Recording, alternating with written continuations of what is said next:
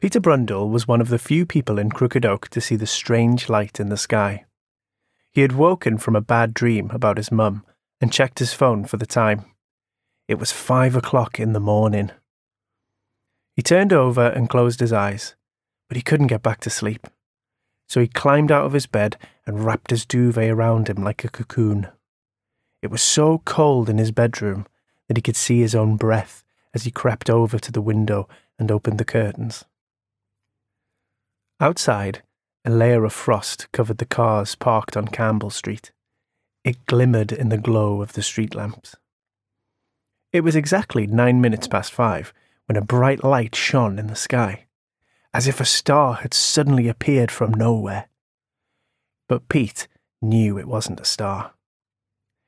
It was something far more exciting. It was a UFO, Pete told his best friends later that morning. Aliens!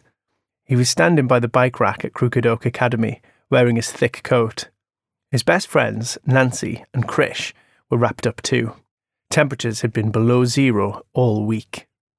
It came across the sky like this, Pete said. He raised a gloved hand and made an arc above his head. It got brighter as it came down, and it had this glow behind it, like a tail. Then what? Nancy asked. The tip of her nose had turned red from the cold.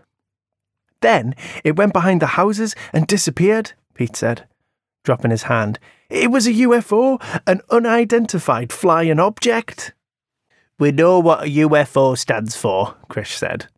He was struggling to padlock his bike to the rack. His thick gloves made it difficult. Aliens? Pete insisted. They've come to suck out our brains. There's no such thing as aliens, Krish told him, finally clicking the padlock shut and they wouldn't want to suck out your brains anyway. It wouldn't be worth it. No, you saw a shooting star. I see them all the time. But this was different, Pete argued. It was so bright and it was big. Krish adjusted his glasses and gave Pete his I know better look. You saw a shooting star, Krish repeated. A tiny speck of space dust, nothing more. Krish was the second smartest kid in year eight, and there was no point arguing with him. The only person who could do that was Nancy, the actual smartest kid in year eight. Did I just hear you say you saw a shooting star last night? said a voice, taking them by surprise.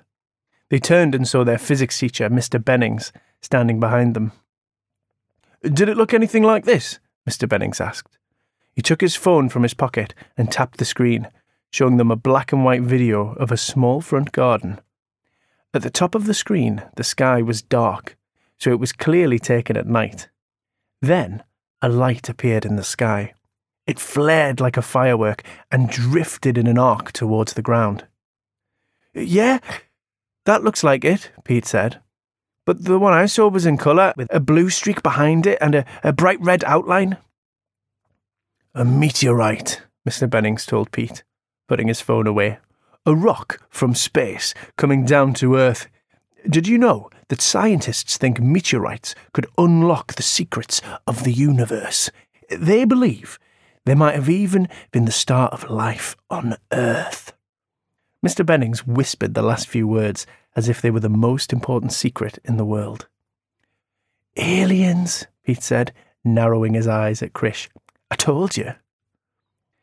You never know, Mr. Bennings replied. That's why we need to find meteorites as fast as possible and keep them safe by wrapping them in foil or plastic. Otherwise, they become contaminated, and the information we get from studying them is useless. Amazing, Krish said. There's something even more amazing, said Mr. Bennings. By my calculations, this meteorite might have landed somewhere near Potter's Moor.